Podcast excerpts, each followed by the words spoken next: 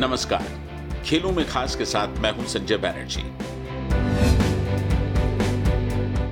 International cricket की 118 दिन बाद इंग्लैंड के साउथहम्पटन में नए नियमों के साथ वापसी हो रही है।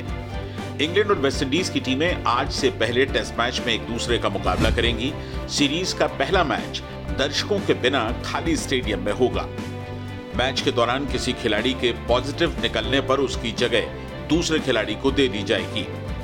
इवेंट डायरेक्टर स्टीव एलवर्दी के अनुसार बाउंड्री लाइन के बाहर गई गेंद, रिज़र्व खिलाड़ी ग्लव्स पहनकर लाएँगे। गेंदबाज अब लार का इस्तेमाल नहीं कर पाएँगे। इसी तरह कई अन्य बदलाव किए गए हैं।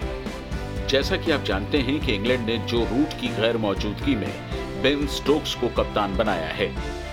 जेसन होल्डर वेस्टइंडीज टीम के कप्तान होंगे।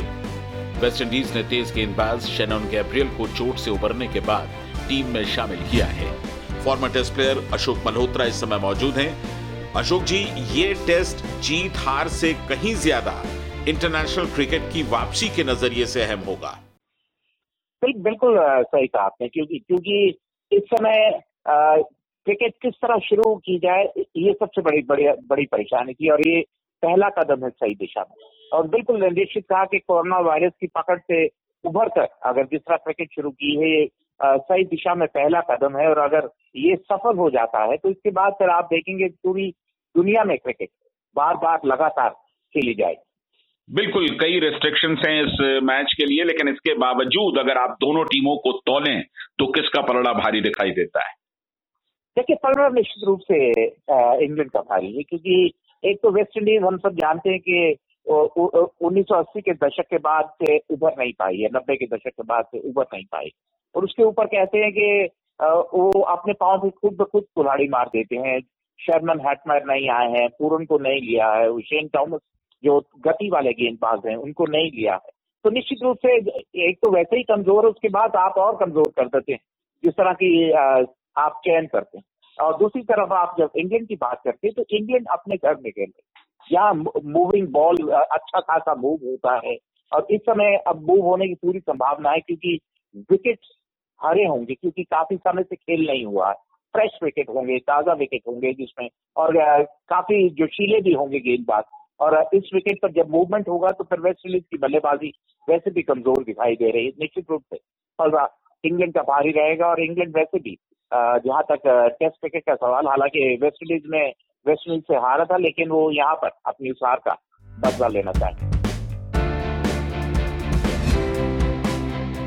इस बीच पाकिस्तान के इंग्लैंड दौरे का शेड्यूल तय कर लिया गया है।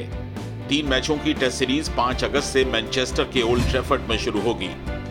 England and Wales cricket board ने दौरे के कार्यक्रम का ऐलान किया।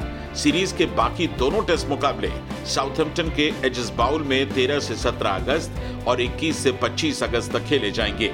टेस्ट सीरीज़ के बाद तीन मैचों की टी सीरीज़ को 28 अगस्त से खेला जाएगा। ये सभी मैच ओल्ड ट्रेफर्ड में होंगे।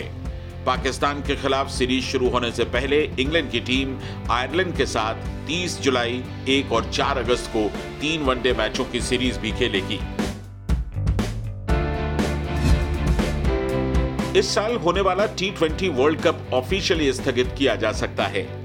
इस बात के कयास लगाए जा रहे हैं कि आईसीसी शुक्रवार को होने वाली बैठक में इस बार ये फैसला ले सकती है।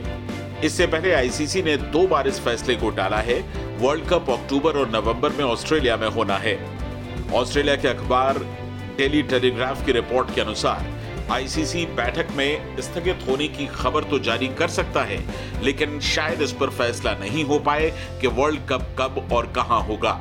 ऑस्ट्रेलिया अक्टूबर 2021 में इसका आयोजन चाह रहा है, लेकिन भारत को अगले साल टूर्नामेंट की मेजबानी करनी है।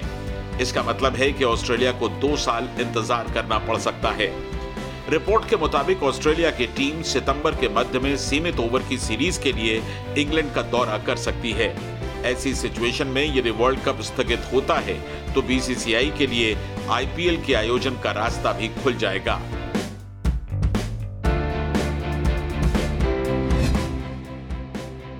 खबर है कि यूएई और श्रीलंका के बाद अब न्यूजीलैंड ने आईपीएल की मेजबानी का प्रस्ताव दिया है।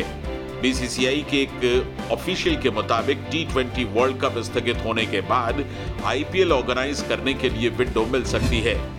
बोर्ड की प्रायोरिटी देश में आईपीएल कराने की होगी और वो सभी स्टेक होल्डर्स के साथ बातचीत कर ये फैसला लेगी।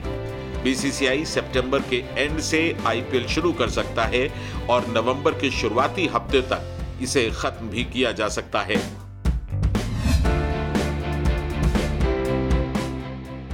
कोरोना पेंडेमिक की वजह से यूरोपियन फुटबॉल क्लबों को नेक्स्ट ईयर तक 4 बिलियन यूरो यानी लगभग तीन खरब सैंतीस अरब रुपए का नुकसान होने की आशंका है।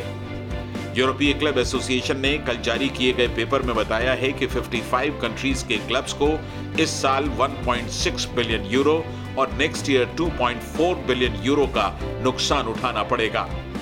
इस पेपर से पॉसिबल ट्रांसफ़र मनी को बाहर रखा गया है। ईसीए के चीफ एग्जीक्यूटिव चार्ली मार्शल ने कहा कि इन रिज़ल्ट से यह साफ़ हो जाता है कि यूरोपीय क्लब्स पर कोविड 19 पेंडेमिक का असर किसी भूकंप के झटके से कम नहीं है। ईसीए के चेयरमैन और इटली के शीर्ष क्लब यूवेंटस के प्रेसिडेंट एंड्रिया एग्नेली ने इस महामारी को फुटबॉल इंडस्ट्री के एग्जिस्टेंस के लिए खतरा बताया। फीफा ने हालाँकि सिचुएशन से निपटने के लिए मेंबर फेडरेशंस को इंटरेस्ट फ्री लोन देने की घोषणा की है।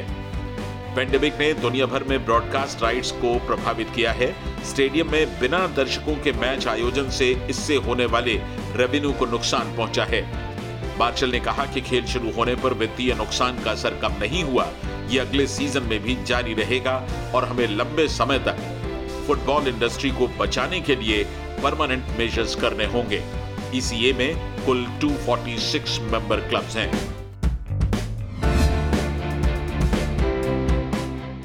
वर्ल्ड बैडमिंटन फेडरेशन ने कोरोना पेंडेमिक के कारण दो और इंटरनेशनल टूर्नामेंट चाइना मास्टर्स और डच ओपन रद्द कर दिए हैं। फेडरेशन ने एक स्टेटमेंट में कहा कि दो B tour super 100 tournament China Masters और डच ओपन इस साल रद्द कर दिए गए हैं। लिंगशुई चाइना मास्टर्स 25 फरवरी से 1 मार्च के बीच होना था, लेकिन इसे इससे पहले दो बार स्थगित करके मई और फिर अगस्त में कराने की घोषणा हुई थी। डच ओपन 6 से 11 अक्टूबर तक नीदरलैंड में होना था।